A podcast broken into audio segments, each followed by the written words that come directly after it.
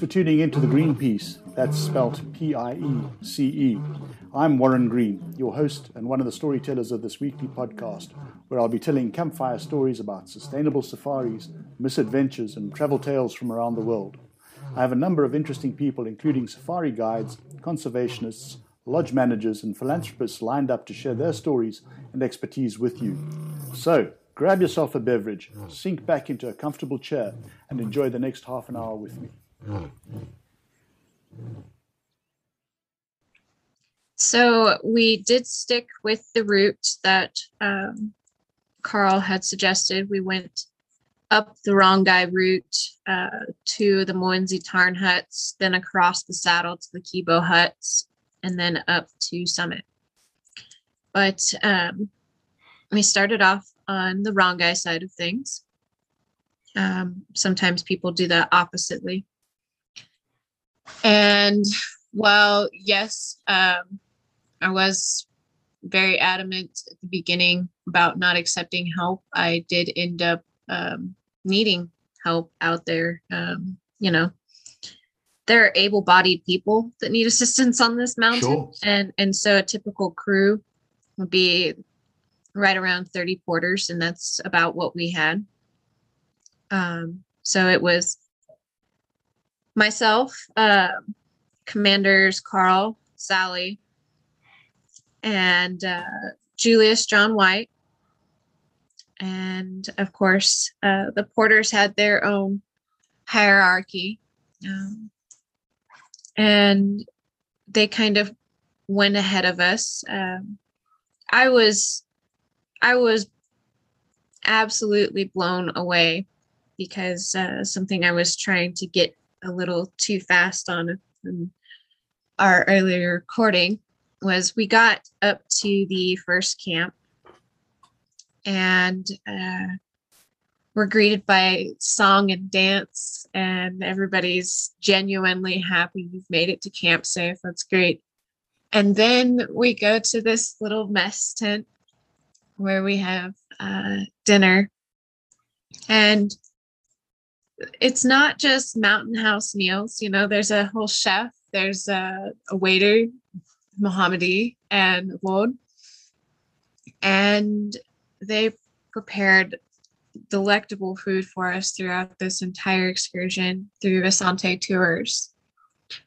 And um, that night, after going through the rainforest, and it was obviously a very hot um, and humid day,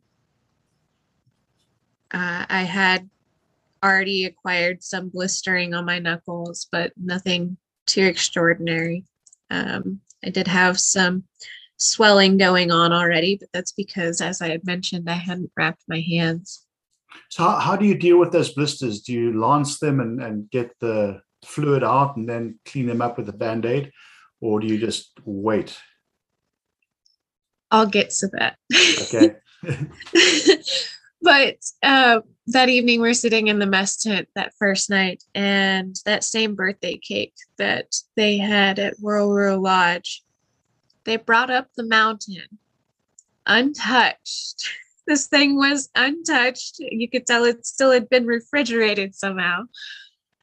Um, and they brought it into the mess tent and wished me a happy birthday, good night. Um, it was a very, very, very special moment for me. And I was beyond, um, I was just astounded. Uh, I've, ne- I'd never seen anything like that before, much less um, how the porters carry these things on their backs. Um, on almost the top of their neck. Uh, it, it's just astounding to me the, the, the strength that they possess, but I apologize. I did accept help. Um, Sally helped me out with um, lancing the blisters with thread. And so we would take a needle, um, go through the blister with thread, and it would absor- absorb the fluid inside of the blister and then allow it to dry out and pat down. Hmm. And I had impulse spots, some um, gold bond powder, which helped out a lot. And one of my teammates had impulse spots, some kin- kinetic tape, helped out a lot. Um, and so from the second day on, we had decided to wrap my hands, but in places where there were standing water um, for risk of bacterial infections, whatever else, um, or through rock slide areas or um, risk of wildlife, uh, such as ant colonies. uh, Julius John White, uh, commander there, that kind of got presided over Asante tours and uh, coordinated directly with commanders Carl and Sally and my team. Uh, he was just so strong and he got a Masai blanket and I had a toe strap. And in these spots, he would pick me up and carry me through. Um, it, it was an astounding accomplishment to be there and to do this on my hands to get out there to summit but i do not believe that there's any feasible way uh, that excursion would have been successful without the help of julius john white um, you know he and i developed a very close bond in this time as I, I guess you would expect when somebody gets strapped onto your back and you have to be uh, very open in communication as to how you're doing and what's going on. Um, so, what, what on the first day from the Rongai Gate up to the first campsite? Mm-hmm. How far um, was that in terms of the distance, and then what sort of altitude did you accomplish on that first day? I actually don't have stats on that. I okay. should, but I don't. It's up to Simba Camp and it's just above um, what you would consider tree line. Yeah. For the rainforest. So I believe it, I believe it was about five miles. Okay. And I did all of that up until it got uh, very dark and there was a spot in the rainforest where I had to be carried through some ants because I was getting attacked I was looking up really excited about the colobus monkeys and failed to recognize that I was being swarmed. and these are those inch long black Matabele ants. Uh I I have a fear of ants now. Um you know, going for, yeah, yeah. Fear well, of ants. That would have been great preparation for Columbia and the fire ant, right? I, yes. uh, I will definitely take the black ants over the fire ant any day, but uh, are my adversary, and we weren't exactly sure how my body would react to their bites either, which can always be, and you know, in a weird case, a serious scenario where somebody needs taken off the mountain. So, yeah.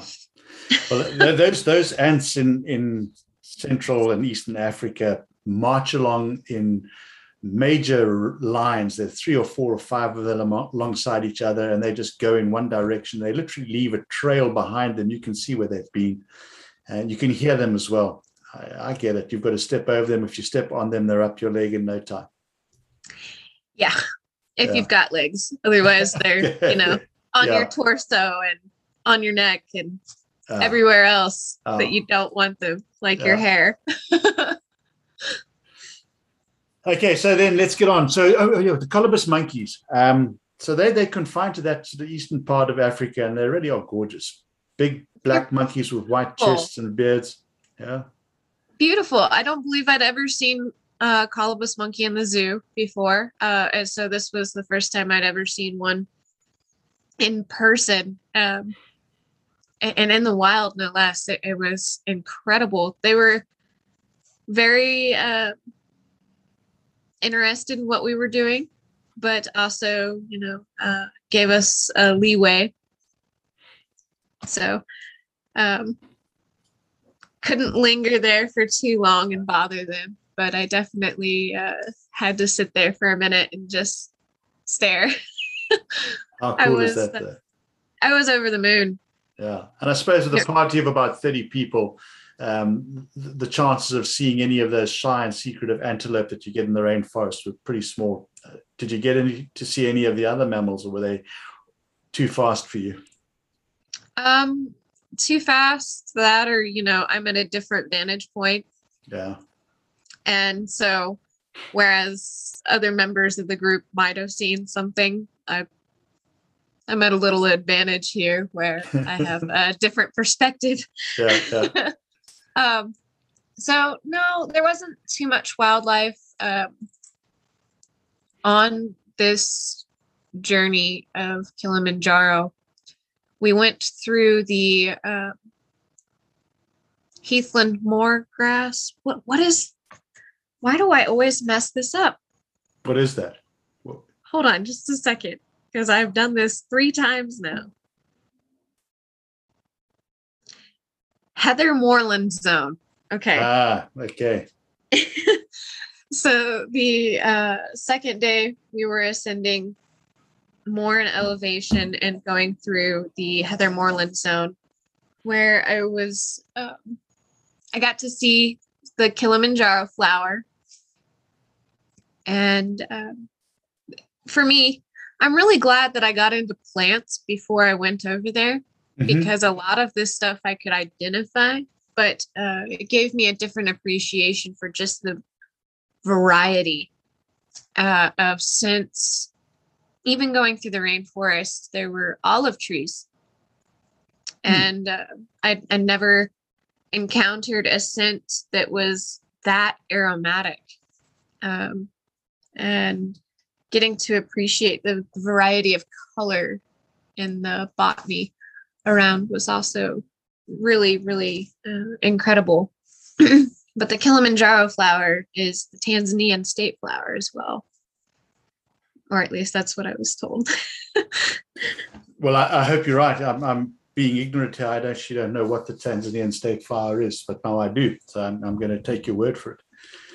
Okay, so you've you've now started to assault the mountain, and I, I, I guess we can't really pick up pick apart every every stride that you make. So, how long does it take you to get to the top? And are there moments along the way where um, well, I, I'm what I'm wanting to hear is what are the highlights of the way up, and were there moments where you actually wish you'd never got on that plane from the outset? Um, what were the highs and what were the lows?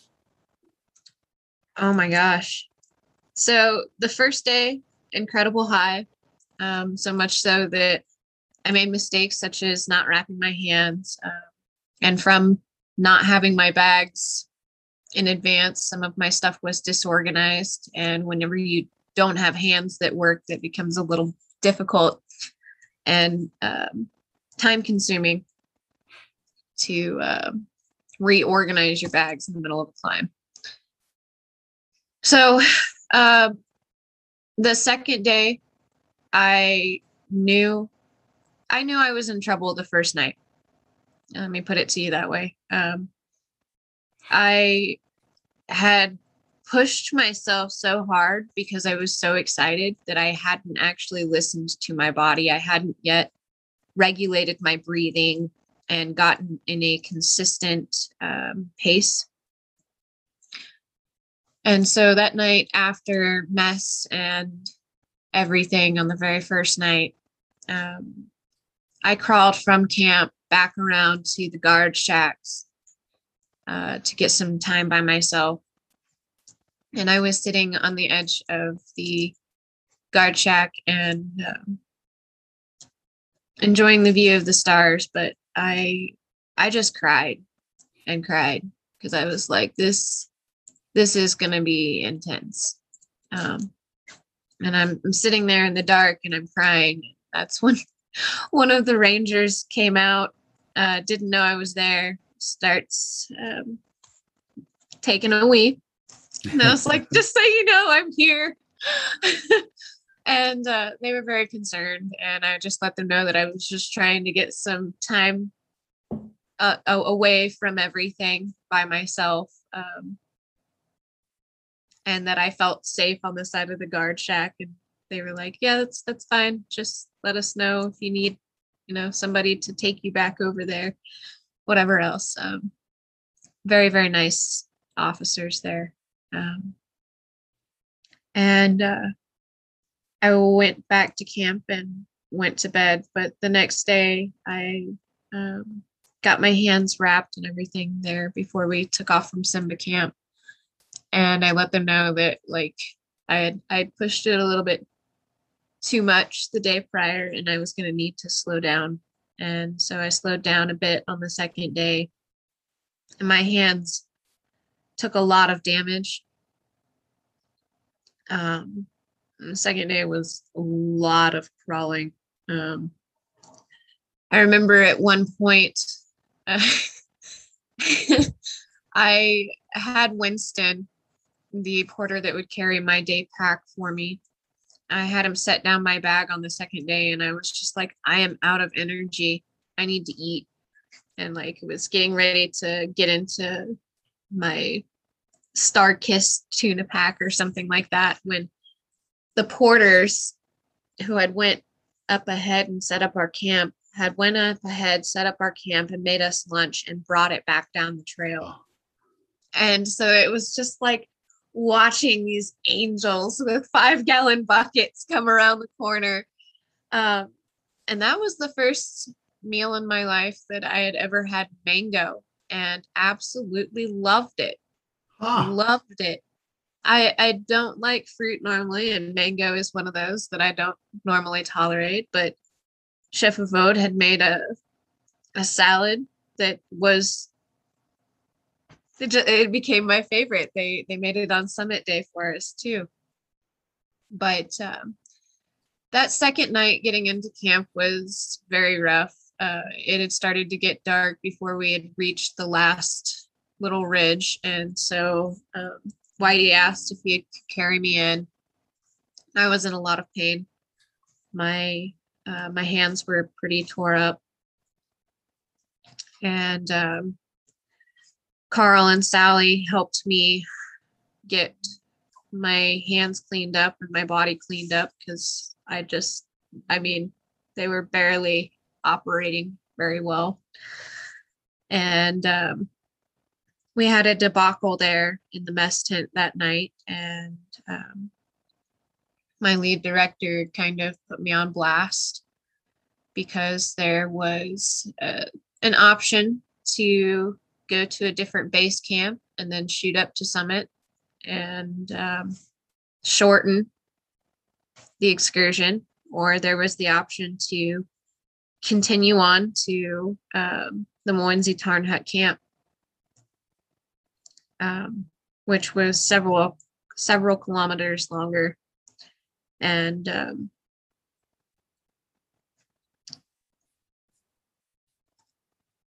I um I'm not one to generally accept help, but I'm also definitely not one to take the easy way out. Mm-hmm. Um, you know, we were out there for a purpose and a mission, and um, so I, I had kind of voiced that I would like to stick to the original plan and that um, I would be more accepting of help. Um, I just don't think that going the shorter route would have been feasible for my group. I live at 6,000 feet in elevation here in Colorado Springs. And so I already have an advantage as far as acclimatization is concerned. Um, I never had an issue up at 14,000 feet. Um, and my oxygen stays right at 98% the whole way through. Um, I believe that's due to different circulation now that I don't have limbs, but I don't have issues with elevation. That was not the same for my members of my team who were out in LA, XYZ. And so I knew that longer kilometers means longer time to acclimatize. which is better, right? And yes, Yeah. um, it, it may not be, you know, ideal, but I think that going out there with no legs to begin with was quite unideal. so, um, you know, I, I, I voiced that I wanted to keep it the same and that we would just have to work very closely together and be open in communication as to how we were doing and what we needed. Mhm. And um, Carl and Sally, they believed in me and they uh, trusted the bond that Whitey and I had been developing on this excursion. And so we decided to go the longer route uh, to the Mawenzi Tarn Hut camp. And uh, it was very long, but I got to see some extraordinary parts of the mountainscape out there. Um, and I had help when I really desperately needed it. Um, my hands took um, a massive beating out there, and so it kind of became a rule. Like anytime there's like really loose rock or again wildlife standing water just no arguing just get up on the back and do it and um, yeah you know that third day um, was kind of low for me because i had to let go of my ego Mhm. um, Mhm. a- and realize that this is in fact like i've been saying since the beginning so much bigger than i am um, you know able-bodied people need help on this mountain there are stretchers lining the trail up to gilman's point and um, Oh. it's very scary watching members of your team go down in elevation sickness. Um, and I would say that, that that third day, having my pride a little hurt, that I was going to have to accept some help from people that I didn't know. Um, and then summit day, um, something that's supposed to be an incredible high and don't get me wrong it was incredible to to be there and to get there um but it was also very desolate very harsh the climate up there. Um, hey. Hey. Sorry. Okay.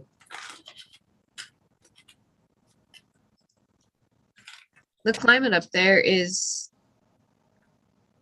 unforgiving and very Hmm. very very cold um you know as we were going past stella point on towards the sign i feel like everybody kind of broke down at the same time um you know, Commander Carl was having issues with another member of the team. Uh, he was upset about something. Um, I found out that ice picks that were essential for me going over the glaciers, or what I thought was essential, uh, were all the way in the very back of the line with another teammate who was desperately struggling to get up this mountain. Um, severe elevation sickness. Um, and Sally was with him. And so it was just intense. And, and then at the same time, you have less oxygen to actually comprehend mm-hmm. what's going on. And so it, I don't even know how to explain it. Um, we all got up there.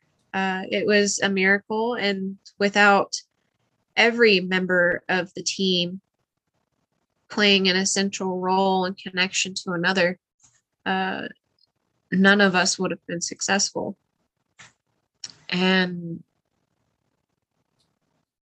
the expertise that Carl and Sally showed out there was parallel to none. Um, I'm, I'm, very glad that they were um, the guides for this expedition. I'm pleased to hear that. very pleased to hear that. You know, they're they're very different, but uh, Carl and I have a lot in common. And uh, I feel like if there was any personality conflict whatsoever, it was just that we were so, so alike. and Sally was so helpful and uh, nurturing and caring through this entire thing. And then for them to pair me with Whitey, Julius John White, um, I don't I don't think that there could have been a better team for that. Um, you know, yeah, fantastic. It it was an accomplishment for me on the basis of something extremely difficult that I no one's ever really attempted before. And then as a female, but um as far as um an emotional or like a personal growth standpoint as well. It was um, enlightening in all aspects, I would say. But you, I mean, yeah, I'm sure it must have been. You've come over all sorts of adversity leading up to Kilimanjaro. So where does summiting Kilimanjaro and those conditions rank on the? I don't want to say the degrees of difficulty because it's a physical uh, challenge, but mentally along with everything else you've done? Is it is it is it something that's right up there? It is definitely one of the most hard, um, one of the hardest things I've ever done, mentally, emotionally, uh, you know, every way possible. Um, I'd I'd never even seen that much money go through my bank account, and and so I'm not kidding. People think I'm rich and and I'm not. And uh I was just all of it. All of it was just I didn't I didn't understand what what people meant by a culture shock. Mm-hmm, mm-hmm, mm-hmm. and uh I, I do now. But beyond that, um I I guess going in this and knowing that um, expectation is going to be the birth of disappointment and then having my expectations thoroughly exceeded on um, the importance this would become in my life um, even bigger than being there um, taking those lessons and um, the new friendships that I have on into the life that I live now is um, intrinsically valuable. Oh, fantastic. Lovely words. Lovely words. So you get to the top of the mountain and now you've got to go down. Bruised and battered ego restored by the fact that you're on top of on top of Africa, and it's basically, I suppose, the summit is everything at this point, and you've done it. And so, what's that feeling like when you've got to turn your back on the top of the mountain and point yourself downhill? Um. So on the second day, Sally uh, was sitting next to me in the mess tent. And this is one of those low points that I was talking about. But she looked at me and she goes, I'll let you push your little way up there, but Whitey is going to carry you down. Um, and that was very matter of fact. Um, and she's lead commander alongside Carl. And so what she says goes. And so Whitey had me on his back um, on the way down. And I would say that it didn't really hit me until the second day when we were going to Horombo huts down from Kibo. But I think I bawled most of that uh, span of time. Just um, Whitey held me really close in the Maasai blanket and uh, was looking over my shoulder at the mountain that we just conquered together. It was very, very emotional, but also uh, very relieving for me because I've been saying that I was going to do this since 2018. And now it's literally in what would be the rear view. Yeah. Um, and all of the obstacles that had to be overcome in order just to get there. Uh,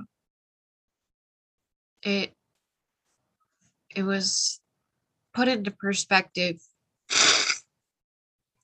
for me. Um, I got the privilege to meet some little girls in the Serengeti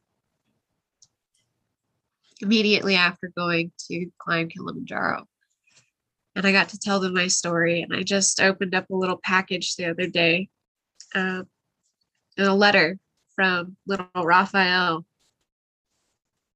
over in Kenya. But I met this little girl in the Serengeti, and um, she took the time to draw me a couple pictures and put into words what she thought um, and how I had inspired her. Hmm. And uh, it's just an alignment of perspective that uh,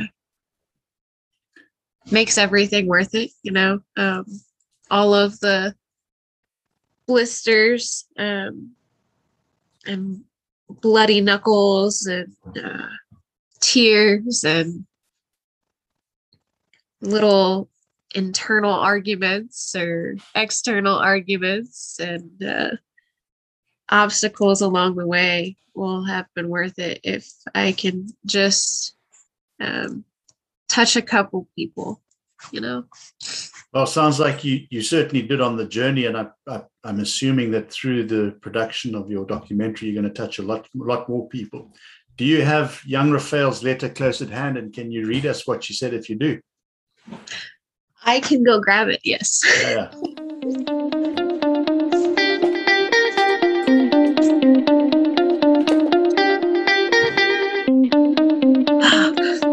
I've got it on my fridge Oh, cool.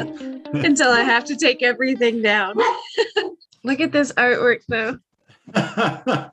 oh, that's classic. Oh Blue my gloves, red balaclava. Cool.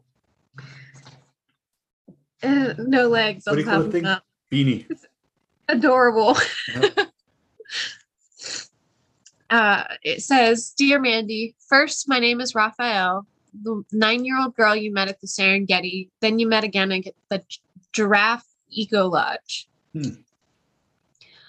I personally think you are awesome and brave to climb Kili, even though you have no legs. I've always wanted to, but have to keep on waiting until I am 12. You've inspired me to never stop believing and to follow my dreams. And don't stop, even if people think you are crazy and you can do the most unimaginable things in life. I know you are going to be great. And then she, look at this elephant, though. That's adorable. wow. Just- Amazing words for a young nine year old. That's incredible. Hey? Sure. She was uh, in- incredible to meet. Uh, just from the first 10 meet 10, 10 minutes or so of talking to her, she's um, very observant, Mm. very observant, and uh, very intelligent. And so it was a pleasure getting to meet Raphael, Juna, and uh, Brendan over in the Serengeti, as well as uh, Susanna and her family. So what, what were they what were they up to in the Serengeti that you stumbled upon them? Um, they were on their own safaris. Ah, I believe. Um, Brendan and um, Raphael and Juna, they were camping near us in the Serengeti uh, for the first couple days, and then they went on to the Giraffe Eco Lodge where we ended up going. Um, and so we had ran into them again, but um, Susanna and her family were out there on the Serengeti a couple days before us. Um, she had had an issue with one of her family members. I believe it was her actually uh, testing positive for COVID randomly. Um, and so uh, it was a privilege to meet all of them. so they were they were tourists. They were on safari essentially. They weren't local Tanzanians who you ran into. Okay, understood. understood. Uh, no, uh, they were from Rwanda, I want to Oh. say. yeah. and um, Brendan and his family are from Kenya or Somaliland. Mhm. Northern So- Kenya. Yeah.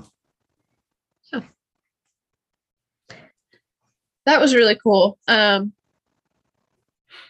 going out to the Serengeti was incredible. Um, I wasn't sure how that would be logistically, Yeah. uh, given how much damage I had done to my hands and um, you know back to those african massages they call them the game drive vehicles. you can bounce around, can't you? oh yeah i, I wasn't sure uh, how that would go but i'm incredibly grateful that uh, we decided to do that um, getting to see the wildlife out there yeah. there's Yeah. there's not a word for it It's sensational. It's absolutely sensational. I'm busy planning a trip to take some friends of mine over. We we probably going to go over in 2023. Uh, we won't climb Kilimanjaro, but we will go and just check out those wild spaces and catch the the wildebeest in the southern part of the Serengeti when they start to drop their young. Did you get to see the big herds, or was it too late for you? No, um, actually, I think that we were just short of missing the river crossings, um, and, and so we did get to see the big herds of the wildebeest and uh, zebra, and even the elephants. Um, on one of our lunch days, Carl just parks up by this tree in the middle of nowhere, but there's this whole herd of elephants. Um, heading on to uh, the I believe the south part of the Serengeti, but um, we also, you know, um, were privileged enough to come up on a cheetah. We did get to see a leopard, and so the only animal we didn't get to, uh, a sighting of was the rhino. Yeah, yeah, yeah. And that's because we didn't go to Ngorongoro Crater. We went around the outside edge of Ngorongoro Crater through Maasai territory Yeah. Um, on our drive back to Arusha, which I'm also glad that we did because getting to see um, the Maasai is interesting, Colorful Uh, people, hey? very colorful. Um, I think that they're underestimated, you know? Mhm. Mhm. I, In, in I what respect do you think they're underestimated? That's a curious comment. Ah, well, I guess my experience of the Maasai is they're definitely business people, Oh, yes. and uh, that was uh, quite interesting because it's not like they're unhappy business people either. They're just good at uh, negotiating, hmm which I thought was interesting. Um, we stopped in one Maasai village and were picking up some water and cokes, and they wouldn't sell us the ones in the glass bottles. and we couldn't figure out why. But um, Carl told us it's because the bottles actually bring them money back. We get the deposit back on the bottle. Yeah, that's an old. Yeah, that's how we used to do it as kids. That's me. I remember as growing up in the Cape, um, we'd scrounge around and find glass bottles and take them to the local cafe, and you'd get one, two, three, maybe five cents back, depending on the size of the bottle. So Yeah, you, you be. the same with milk bottles in Missouri. A... oh, really? Yeah. I didn't know they still had milk bottles out that way. Um, yeah, it smaller farm, but Shatto milk is always my favorite. Huh. And so, yeah, you got to see the, the wildlife of East Africa, which is, I suppose, you just had a little short sampling of it. Do what? You had a short sampling of it. You weren't in the Serengeti for too long, were you? No, uh, I believe we were there for five days. Okay. Um, that or four and a half. I would say it was probably four and a half. yeah. But um, just going out the first night, I mean, we um, sighted a pack of uh, female lionesses, and um,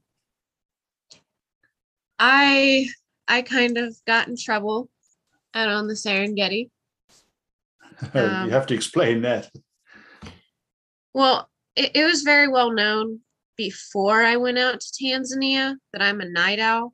Like I, I have issues with sleep. And so I would be up in their normal day hours over here and Carl would be like, go to sleep. but um on the excursion and on the climb, there were several nights where I was the last person awake. Um just as a it's a general thing for me and um, it was no different in the Serengeti, but camped in the middle of a literal real time Jurassic Park. It's a good idea to go in your tent and actually zip it up and go to bed, like Mhm. they say. Mhm. Um, I was uh, sitting with my tent unzipped, um, taking pictures because my I discovered my phone has an incredible night viewscape. And I noticed there was a lot of sound coming from our kitchen area, which was over to the left of the camp. And as I was taking photos, I managed to get this really great photo of this massive hyena in front of our kitchen.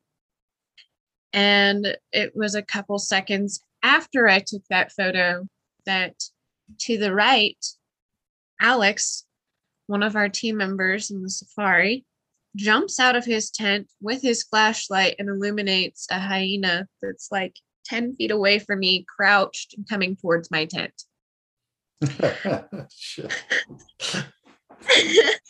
Yeah. Uh, so I, I learned a very valuable lesson that um, they're not kidding whenever they say that hyenas and lions go through the camp. The next night, the lions went right past the vehicles.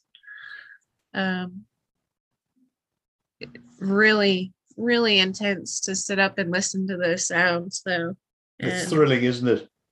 it, it really is it's so hard not to get curious and and just um, continue taking photos but the night uh previous to this um hyena incident i was sitting outside of my tent and i captured a, a serval Oh, On wonderful. camera. Yeah. Wow.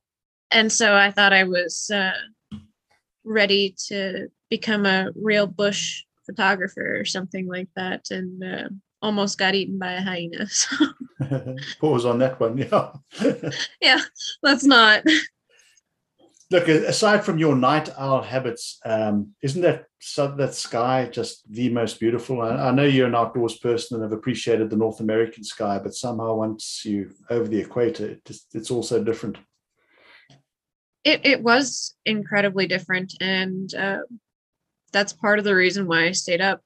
Mm, Um, I, I discovered that my phone also took really lovely starscapes. Um, the sky is so much different over there. Um, it, it's it's almost clear. mhm. I've never seen stars like that before in Mhm. my entire life.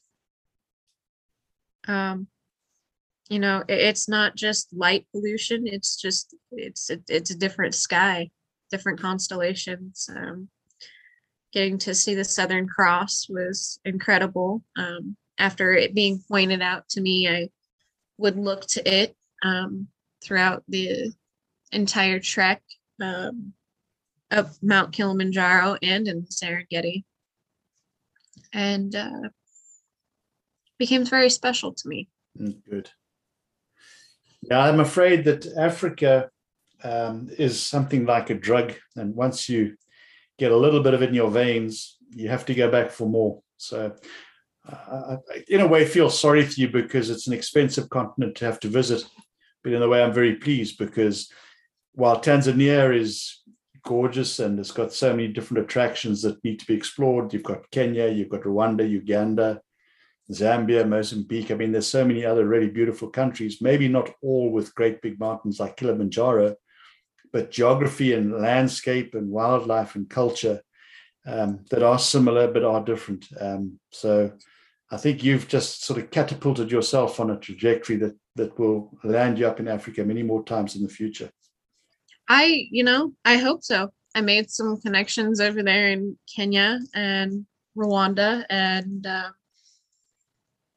I'm hopeful to go back and and see more of the country and more of the wildlife and more of the people. Yeah, cool. I, I really enjoyed getting to witness and be immersed in the culture out there. Yeah, very cool.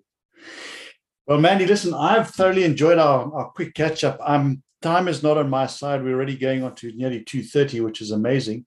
Uh, it's been a fascinating story. When are you, well, your, your uh, documentary, what can we look out for? Is, is there a title in the wings? How is that all going to go and get put together? Um, so right now, they are expecting the forthcoming documentary titled Life Climb to be released next summer. Um, right now, it's in post production. We're unsure of what distributor will buy the license or where it will be available to view at this moment. But after after those steps are completed, um, I'll definitely be making some announcements along with, um, I'm sure the documentaries press team. So Fantastic. Have you had, have you been able able to have a sneak peek at any of the footage that they've got, or is that still very much not available to you?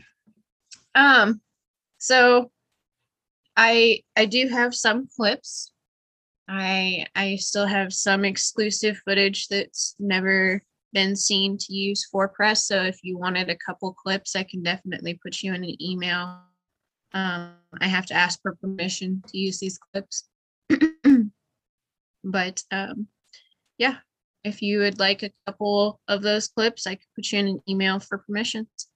Yeah, I mean that would be fantastic. Uh, I'm just curious. I, I also, you know, my my podcasts are pretty much uh, audio rather than um, streamed on on YouTube and such. But with this footage, I might be able to do something. It would be nice to promote this discussion using a, a part of a clip, but I don't know how to do that yet. I'll figure it out. So yeah, that'd be cool. If you don't mind sharing with me, I would be glad to stick it in a file and try and figure out. Well, look at it first, then see how I can use it. Thank you. Okay, cool. Yeah. I can do that. So, yeah, they're kind of uh they want to work on their side of the project and there's so many dialogues and stories and um, different ways that they can make this something worthwhile. So I'm hopeful and uh, we'll see. Yeah, well, I look forward to seeing that. Thanks, eh? Thanks, thanks for being with me today. I was really, I've really enjoyed our conversation. Oh, and I, I, I was delighted to hear that one of my really good friends um, gave you a little bit of sponsorship cash to get you over to Yes, the Kelman. Yeah, Yes. Alex. Yeah, yeah. She's a really warm-hearted, wonderful woman, and I, I heard yeah. that you were coming out to Colorado and I did. I passed through. I saw her. Yeah. You were already on your way. Um, I got in some sales meetings through Denver and Boulder, and then joined a couple of mates. We went off and, and experienced the Bluegrass Festival down in Telluride, which two firsts for me, Telluride and a Bluegrass Festival, which I thoroughly enjoyed. I mean, I've always enjoyed bluegrass music, um, but sometimes when you you listen to it on a continuous basis, it kind of merges and becomes one. But my here- cousin was at that festival. oh, really? Yeah. Wow. I would hate to say describe him or her because I saw so many people. Very well Yeah. managed. It was brilliantly managed. Um, Well, I am glad that you got out to the state. It is beautiful here, even though Oh. it's expensive. yeah, yeah, yeah. It was expensive, and hiring a car wasn't cheap either. But we had a we had a wonderful time. The weather played its part. Uh, caught up with a client of mine in Buena Vista. They they're um, river rafting couple, and so our business meeting was spent paddling down the Arkansas River through the Browns Canyon, and That's uh, amazing. Really gorgeous, lovely time. And then I got to do a bit of hiking in and around Telluride. Went up to see Mount Sneffels or Sniffles, um, Mhm. which for me was was an adventure. Uh, I only managed 13 and a half thousand feet, and that was due pr- primarily to time. We wanted to get off the mountain. There was a storm coming in that afternoon. So I didn't want to be caught three quarters of the way up or halfway down Yeah. when a storm blew in. So we enjoyed those upper blue lakes and looked at people going up the scree slope to the summit and wished I was there, but didn't do it. Yeah. well, I'm glad you got out here and got some good hiking in. It is pretty. Yeah, it was great. It was great. Okay, Mandy. Well, listen, thanks. I'm going to probably touch base with you again sometime to hear about your Colombian experience. Um, Okay. That's, that fascinates me and sounds quite intriguing. I want to learn some more. Oh, yeah, it was interesting all in itself. So cool. Cool. Stay Talk well. to And, you and soon. yeah, good luck with the apartment hunt. I hope you come right. Yeah, me too. Thank you. Okay, then. All right. See Bye. you. Bye.